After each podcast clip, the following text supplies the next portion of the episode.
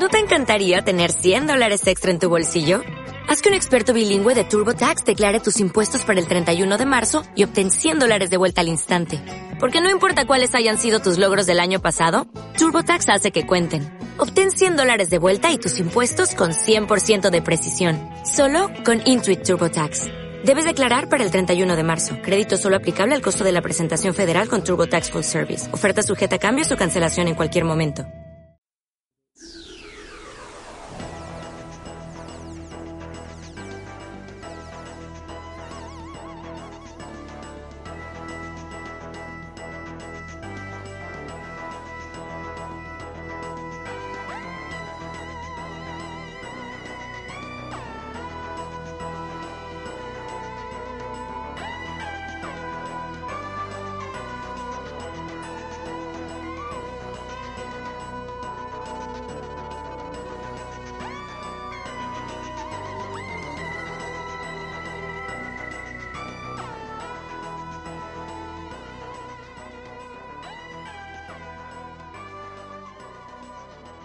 Bienvenidos a los archivos de Escaro, el micropodcast en el que un francés habla de la serie de ciencia ficción más longeva de la historia, Doctor Who. Soy Dylan desde Toulouse y aquí estamos para comentar el séptimo capítulo de la temporada 11 de Doctor Who, Kerblam, escrito por Pete McTighe y dirigido por Jennifer Pegott.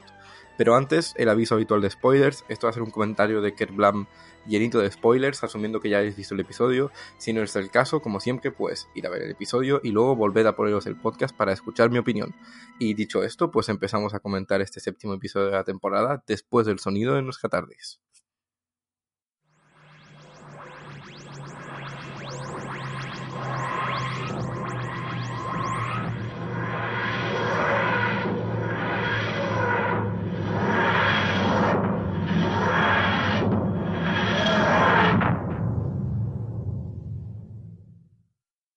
Pues ha llegado la hora de comentar Kerblam, un episodio con un nombre fabuloso, lo cual de hecho está haciendo una costumbre de, esa temporada, está teniendo muy buenos nombres. Y, eh, y bueno, pues el segundo episodio de ya de, de, la tanda de guionistas invitados, esta vez nos viene Pete McTighe, como siempre esta temporada, una persona que nunca ha escrito para Doctor Who, pero que al parecer era bastante fan, tanto por cosas que le he visto comentar por su Twitter personal, como, como por lo que se ha podido notar durante el episodio, cosas que ya comentaré. Eh, pero bueno, eh, sobre Kerblam, ¿qué me ha parecido este capítulo? Pues la verdad, muy, muy buen capítulo. Mm, muy, muy entretenido, muy interesante el universo que propone. Eh, es un. Es un episodio muy, muy Doctor Who, de una forma que creo que no hemos tenido mucho esta temporada. Muy bien ejecutado por alguien que se nota que sabe las fuerzas de la serie, que sabe contar una buena historia en los marcos establecidos normalmente por Doctor Who. Y, y no sé qué más, qué más decir así que con un resumen un poco general. Es un, mm, es un buen episodio eh, con el que me lo he pasado muy bien, que no tiene las ambiciones de, que, mm, de Rosa o de Demons of the Punjab, eh, que simplemente quiere contar una buena historia de ciencia ficción. Eh, con, con los marcos que permite Doctor Who y que lo hace muy bien y la verdad es la clase de episodios que uno siempre se alegra de tener cuando hay episodios invitados. Eh, y, vamos a comentar un poco en detalle todo lo que ha ido proponiendo. Y también el mm, a pesar de que como digo no tienen las ambiciones que pudo tener Demons of the Punjab la semana pasada o Gross a principios de la temporada sí que tiene un poquito de comentario social de, en la parábola que establece que puede que tenga alguna connotación un poco preocupante, es de lo único que me ha preocupado del episodio, así que vamos a ir poco a poco comentando todo esto. Primero hablemos de, de Kerblam en sí, del universo, digamos, que, plantea el episodio y de esta empresa ficticia, este Amazon futurista, eh, que mm, controlado por inteligencia artificial y eh, el que el 90% de la fuerza de, trabajadores es, eh, son robots, son robots, robots para nada estresantes, de hecho, y un poco todo, bueno, esta empresa que, en la que se sitúa el episodio. La verdad me parece muy interesante que tengamos a Doctor Who haciendo lo que es básicamente, como he dicho, una parábola con, con Amazon, eh, muy, muy poco escondida, es decir, una, la mayor empresa de, de, venta en, en, la galaxia y, de, y, de, de, envío y de entrega por internet y etcétera. Eh, creo que es una parábola que está bien establecida. Me, me gusta el hecho de que nada más que llegue ese primer robot, ese primer eh, señor que blama a la TARDIS, eh, la doctora lo, lo reconozca y se alegre de una forma que no se establece muy rápidamente, que esto es algo conocido en la galaxia, a pesar de que sea algo que no se nos ha mencionado hasta, hasta entonces. Eh, y, em, y es un paralelo interesante, ¿no? Creo que es, es Mm, me merece recalcar al menos el hecho de que este episodio se ha emitido muy cerca del Black Friday, eh, un, eh, el, mayor evento de, ventas en Estados Unidos y, y, poco a poco en el resto del mundo, eh, especialmente en un momento en el que Amazon está siendo muy atacada por diferentes razones. Hay una huelga convocada, al menos en España, por los trabajadores de Amazon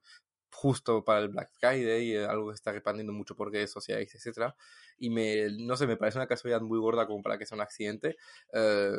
tengo la impresión de que sabían un poco, de que, a ver, no creo que decidiesen qué episodios iban a hacer con respecto a cuándo se iban a emitir, pero sí que creo que una vez que supieron qué episodios iban a hacer, decidieron un poco cuáles salían según las fechas cuando, cuando podía ser útil. Por ejemplo, como digo, no creo que sea una casualidad que este lo pusiesen uh, bueno, el, domingo justo antes del Black Friday. Y tampoco creo que fue una, casualidad que el cuarto, que Anagnis in the UK, saliese el, igualmente el domingo antes de Halloween. Y, em, y la verdad es que creo que lo que viene a ser el world, el world building, es decir, la, la, la, capacidad que tiene el episodio para establecernos su universo y las reglas de lo que nos está proponiendo, y etcétera, eh, es algo que parece que se da muy bien a, a Pete McHigh, la verdad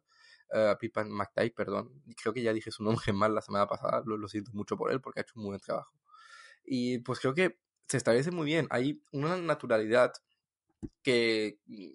que no está, por ejemplo, es algo que le he podido escuchar a Chibnall, que uh, tiene ideas de ciencia ficción, tiene cosas que quiere plantear, universos que quiere ir, uh, ir montando, pero las establece a, menudo a través de exposición muy directa de parte de la doctora a sus companions de una forma un poco demasiado concentrada. Y creo que aquí hay más talento para, eh, obviamente, tenemos a la doctora explicando a, a Graham, a Graham las cosas básicas que explicaría naturalmente, pero luego una gran parte de la finalidad del episodio está dedicada a simplemente aprendernos qué es la compañía, cuál es su lugar en, el universo, eh, cuáles son los elementos que necesitamos comprender de la situación de la galaxia en, este futuro en el que se han encontrado los personajes para entender lo que va a ocurrir en el episodio, de una forma muy natural a través de dividir a los compañeros en diferentes secciones de la compañía y de simplemente con los diálogos que van teniendo con la gente con la que van trabajando, eh, el guionista nos transmite todo lo que necesitamos saber y de verdad consiguen convertir a este Kerblam en un sitio real que entendemos eh, y, que nos podemos creer para que luego la segunda parte más dramática del episodio funcione bien. Así que la verdad creo que esto es una de las grandes fuerzas que nos ha presentado aquí eh que de hecho me ha recordado un poco a una forma que tenía el, la era RTD más que la de Moffat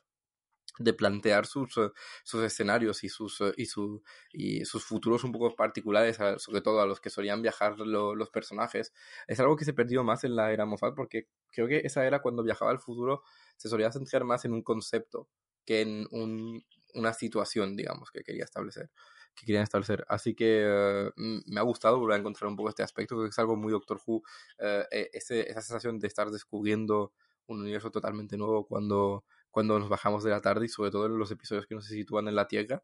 Y, eh, y lo, ha planteado muy bien aquí con, con este Kerblam, que de verdad ha sido un, un, local interesante que explorar durante el tiempo de, de, un episodio. Luego, como he dicho, también creo que este ha sido un episodio muy, muy Doctor Who. No sé muy bien cómo definir esto, creo, digamos que ha sido un episodio muy prototípico de Doctor Who. A diferencia del, del que hemos tenido esta, temporada, que eh, a pesar de que se movían en, en terrenos un poco reconocibles, sí que tenían particularidades bastante propias al, a, la era Chibnall al, eh, y etcétera. Por ejemplo, eh, el hecho de que los episodios de Chibnall solían poner la ciencia ficción muy de fondo y centrarse en sus personajes, eh, el hecho de que los históricos eh, han vuelto a recuperar este aspecto más educativo que no teníamos tan presentes en las eras de Moffat y en la era de GTD. aquí, por primera vez, diría yo, en la temporada, tenemos la, el episodio más típicamente Doctor Who que podríamos tener en el sentido de que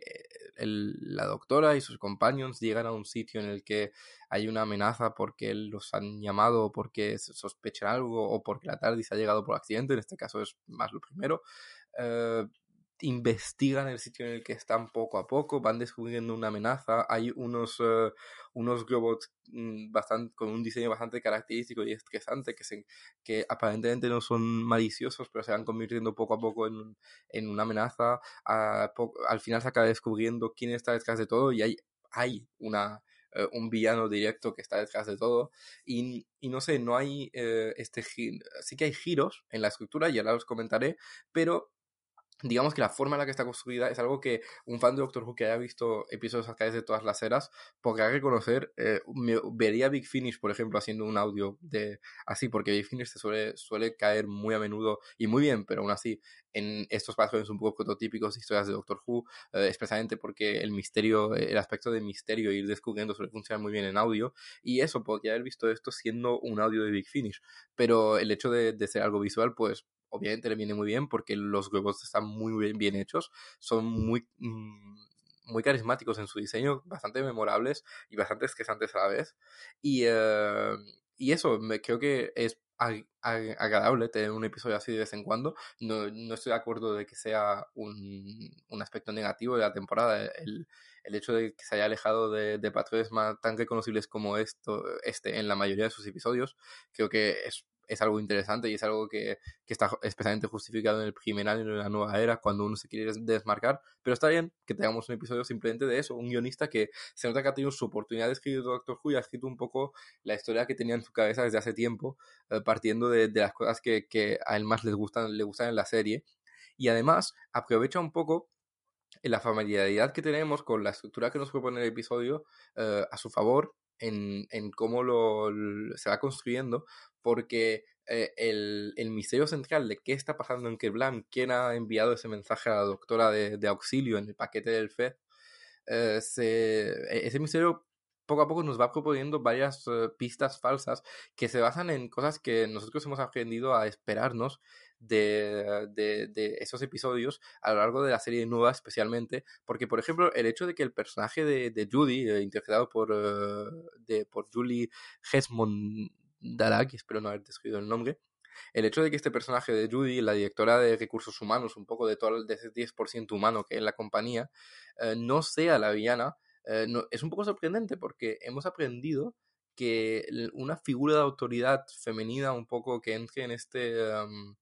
eh, en, en, este arquetipo de mujer al mando de la compañía o el, el, la estructura en, en, la que se van infiltrando, que van descubriendo eh, el, el, la doctora y sus compañeros, estamos acostumbrados a que acabe siendo la villana. Es algo que hemos visto mucho en la era de GTD, por ejemplo, en el episodio de los adiposos. En la era Moffat lo vimos un montón. La villana de la temporada 6, eh, eh, Madame Covarian, era esto, pero es que eh, lo, también lo vimos en Time Heist, lo vimos muy, muy a menudo. Y, y, el episodio espera que supongamos al principio que ella es la villana y por ello hace que la doctora lo presuponga también y al final no es el caso. También espera que presupongamos que la inteligencia artificial que, que hay en, en Kerblam, que se supone que, que, no puede ser corrompida, vaya a ser corrompida y que estos uh, robots que vemos, que, que, se supone que son simplemente robots que tienen que trabajar en la, en la oficina y, eh, llevar a cabo las labores de reparto, también nos esperamos que, acaben teniendo intenciones maliciosas o que ataquen a los personajes. Y aunque esto sí que ocurre, al final no es el sistema, el, el sistema informático el que, está corrompido. Y. Um, y es una influencia externa y lo que menos nos esperamos es que uno de los personajes de, del casting secundario uh, como es el personaje uh, del, de Charlie aquí en, este episodio acabe siendo el villano, porque so, este suelen ser las clases de personajes que el, doc, el, doctor, o perdón, aquí la doctora tiene que proteger, y en este caso, pues acaba siendo el villano en un giro que es de lo que más me ha dejado dividido del episodio. Hablemos un poco de esto, porque el giro de Charlie, como digo, a nivel de estructura de guion y de cómo juega con las expectativas de los personajes, del, de los espectadores habituales de Doctor Who, funciona muy bien. Si, si nos quedamos un poco en la capa más superficial de, de eh, de lo que un poco lo que está ocurriendo a nivel de trama. Tiene mucho sentido, funciona, eh, nos, nos, permite tener por fin esta temporada un, un, personaje que tiene un, digamos, un plan malvado, malicioso, claro, uh, y que, y, y, aunque parta de buenas intenciones una vez más, quiere matar a un montón de gente, pero donde sí que creo que estoy un poco ambivalente en cuanto a este episodio es justamente en esta conclusión, porque aunque funciona a nivel de trama, a nivel de fondo, de lo que tiene que decir en su parábola, en, digamos, un poco de su, su, mensaje, el, como el aspecto más político, me ha dejado un poco dubitativo. Porque que en un episodio que es básicamente una parábola sobre Amazon, el villano sea el trabajador, en un contexto en el que, como he dicho, en el que las condiciones de los trabajadores de Amazon son todo menos ideales y eh, que son algo que se está comentando mucho estos últimos años, que lleva a huelgas, que lleva a boicots, que el, el comentario final parezca ser, pues mira, al final el trabajador es el villano y que la doctora diga que el problema no es el sistema, es como lo usan los las personas, lo cual en sí no me parece abiertamente malévolo, no, no creo que no creo que la intención de, del guionista, no creo que la intención de, de, de, sea decir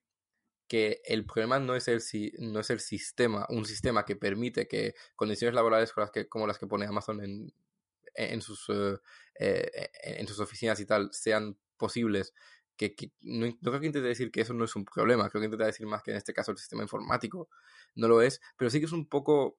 Mm, mal calculado hacer que la doctora diga algo así cuando podría tener fácilmente estas eh, interpretaciones, porque no es que yo haya intentado empujar esto, es que es lo primero en lo que he pensado en cuanto ha ocurrido el, giro de Charlie. Estaba pensando, wow, esto es interesante a nivel de, trama, como he dicho, pero uff, tiene unas implicaciones un poco extrañas a nivel de, de, discurso del episodio con respecto a la palabra que ha establecido con Amazon especialmente cuando el episodio sí que introduce la idea de que las condiciones de los trabajadores en las, eh, en las oficinas de Kerblam son bastante cuestionables con estos robots que, que están siempre monitorizándolos y eh, estas horas de trabajo bastante abusivas que parecen tener y, eh, etcétera. Parece que esta es una crítica allí, pero luego nunca la desarrolla y, y, la idea que se nos queda al final es la de, bueno, pues el trabajador era el villano. Y tampoco creo que insistan lo bastante en el hecho de que lo que defiende Charlie en realidad no, no, es para nada negativo. E, está intentando defender los derechos humanos de los trabajadores en la galaxia. Eh, e, es injusto este 10% que nos establecen desde el principio del episodio. El problema de Charlie son obviamente sus, sus maneras y cómo lleva, quiere llevar a cabo eh, lo que quiere hacer y, y, creo que sí que sí que es un buen mensaje el que da la doctora de esto no es activismo, esto es una locura pero al final, no sé, me faltaba un último elemento, especialmente en una serie que la temporada anterior tuvo un episodio tan abiertamente anticapitalista como, como pudo ser Oxygen. Aquí sí que el, creo que se queda un poco a medio camino y creo que ha, faltado un toque de ser consciente de un poco de lo que se estaba planteando eh, y, creo que podría haber tenido el mismo giro que tiene el episodio y, haber, y haberlo hecho funcionar un poco todo mejor en este nivel de la parábola con, con respecto a, a Kerblam y Amazon. Así que no es algo que me destruya el episodio, como digo, me ha gustado mucho pero sí que es algo que me ha, me ha dejado un poco dubitativo cuando, cuando ha ocurrido. Y bueno, pues pasando a otros detallitos que quería comentar, eh, el, el, el, casting de invitados me ha parecido especialmente bueno en este episodio. Creo que nos aprenden a, a, querer un poco a, a, Charlie, a Kira, a Judy, a Dan y etcétera, al, al, jefe del el jefe Jarva creo que se llama, un poco menos, pero sí que nos aprenden a, quererlos, a interesarnos en ellos. Sus interacciones con el equipo TARDIS son bastante interesantes y musean muy bien. Y hacen que cuando llega la tragedia que le ocurre a Kira y nos enteramos del giro de Charlie, pues que funcionen, conecten con nosotros y tengan un buen impacto en vez de ser algo que nos deja absolutamente indiferentes. Lo cual para mí es un, una prueba de que, de que a nivel de guion este episodio está muy bien. Y luego, sobre el equipo TARDIS, quería decir que también creo que uh, Pete McTighe lo escribe especialmente bien. Uh, creo que es uno de los mejores usos del eh, equipo TARDIS al completo que hemos tenido esta, esta temporada, el de Kerblam, porque todos tienen sus momentos y no solamente todos tienen sus momentos, sino que se acuerdan de características propias de cada personaje que parecían haberse bogeado a lo largo de los episodios. Es la primera vez, creo que hay una mención a la enfermedad de Ryan, a su dispraxia, creo. Sí, lo he vuelto a decir mal, lo siento. Uh, desde. Um, desde el segundo episodio, creo. Creo que en, uh, en The Ghost Monument uh, tuvimos ese momento en el que Ryan se, tiene que subir las escaleras y, uh, y, se queja. Y desde entonces nos habíamos olvidado un poco de ello, lo cual me sorprende teniendo en cuenta que el guionista que planteó ese aspecto, que es el propio Chibnall, escribió la mayoría de episodios que hemos tenido desde, entonces. Así que me alegro que haya vuelto aquí, que se haya vuelto a mencionar. También, aunque es algo que no sé si es tanto el guion como improvisación de, de Mandip, eh, Mandip ya al final, cuando, se, cuando descubre lo que ocurre con Charlie, inmoviliza a Charlie de una forma que es reflejo de su entrenamiento como policía. Y creo que es la, igual la primera mención que tenemos al hecho de que, de que Jazz es policía desde el primer episodio. Y, eh, y, eso, y luego, bueno, pues Graham vuelve a demostrar su don de gentes con Charlie, y, bueno, qué deciría de Graham, pero en general ya me gusta mucho un poco esta relación que establece con, con Dan y ese momento tan bonito al final en el que quiere devolverle el, el, a, su, a, su, hija ese, ese recuerdo de su padre y para demostrarle que la quería. Eh, Ryan, como digo, eh, mm, recordando un poco su discapacidad, pero también teniendo muy buenos momentos y haciendo ese paralelismo que tanto me gusta entre elementos del día a día que él conoce del presente y la situación futurista en la que se encuentra. Y también a la doctora la encuentro muy en su elemento. Eh, creo que estos dos últimos episodios que hemos tenido es donde más doctoril notado a la doctora. La, mm, creo que ya la tenemos totalmente a la doctora de Whittaker, eso siendo, siendo la doctora, sin, más. Eh, la adopto al mando, eh, investigando, proponiendo teorías, teniendo planes, eh, siendo divertida, siendo amenazante. Me gusta mucho cuando les dice a los dirigentes de Kerlam que si algo está pasando tengan que, que responder ante ella. es divertido es bastante divertida, me gusta mucho ese aspecto un poco de siempre sonriente, siempre empática que tiene, la verdad la he visto muy bien aquí. Y no sé, en general creo que eh, el episodio funciona pues porque, por eso, porque tiene un, un buen universo, tiene un, una buena estructura, unos buenos giros, un buen casting nivelados y un buen uso de los personajes regulares. Y, eh, y, y, todo eso pues se cohesiona para crear un episodio de Doctor Who muy muy bueno y, uh, y, luego, antes de acabar, quería comentar rápidamente que creo que uh, ha sido el, guionista hasta ahora que más referencias a Doctor Who en general ha colado. Creo que es como el episodio que viéndolo a, a nivel de un fan que, que, ya conoce bastante la serie, es donde más he notado que estoy viendo Doctor Who simplemente a nivel de referencias, porque tiene una referencia a la de la Moffat con, con el hecho de que lo que provoca que, que, que dé comienzo a la trama del episodio es que la doctora recibe un FEF que, que, pidió cuando era el doctor de, de Matt Smith y eso me, me, encanta como detalle porque es una conexión directa a otra era que está hecha de una forma bastante natural y que además lleva a crear el resto del episodio. Que, no sé, me, me, pareció una forma muy, muy divertida eh, de devolver eh, un poco de continuidad a la serie, muy, ligera, porque lo puedes entender, aunque no sepas que esto es una referencia a la era de Matt Smith, y, eh, y muy integrada Luego la referencia al episodio de GTD, The Unicorn and the Wasp, el episodio de Agatha Christie, también funciona muy bien porque nos hace sonreír mucho y nos recuerda que al final todo New Who es una misma serie, porque esto es un episodio de Chimnal que referencia tanto Moffat como el GTD, eh, bueno, que Doctor Who en general es una misma serie, eh, y, pero además lo hace con algo que, la, que, esta temporada, más que cualquier otra, ha establecido que la doctora de Whittaker hace mucho, que es contar anécdotas de gente a la que conoció, y en vez de hacer el recurso habitual de hacernos una referencia a un encuentro que nunca hemos visto. Esta vez es una referencia a un episodio entero que sí que llegamos a ver, el de Agatha Christie en la temporada 4, eh, junto eh, con, con Tenant y con Donna, y, eh, y me hace sonreír mucho. Creo que hay un verdadero don de la parte de este guionista para integrar referencias de forma natural. Y para concluir esta parte de referencias al pasado y un poco todo mi comentario sobre el episodio, tengo que comentar la genialidad de la que yo no me di cuenta inicialmente, que es el uso del papel de burbujas como arma de Charlie en su plan para, para matar a un montón de gente con los repartos de Kerblam. Porque el, esto es un cliché que es menos conocido en la comunidad hispánica de Doctor Who, pero eh, el, el, monstruo del papel de burbujas, eh, eh, el papel de burbujas como amenaza gigantesca, es un cliché muy propio de Doctor Who por el hecho de que en, en la clásica, especialmente en, una, en el arco, bueno, en, el serial Arking Space de la temporada 2, en la primera de Tom Baker, hubo un monstruo que decoraron en gran parte simplemente pintando un papel de burbujas de verde y eso se convirtió un poco en el, en el, en el cliché, en el ejemplo, digamos, un poco clave de la calidad eh, y, y el presupuesto que tenían para desarrollar monstruos en la, en la serie clásica y el papel de burbujas era un poco como el, el icono de, del, del, del, del pero el cutreo adorable y muy querible y eh, muy icónico del Doctor Who de, clásico y me parece fabuloso como guiño que ahora tengamos una historia en la que literalmente el papel de burbujas es la amenaza. Y no creo que esto sea para nada casualidad. Y me una vez que me di cuenta me hizo sonreír un montón y me parece algo muy muy bonito.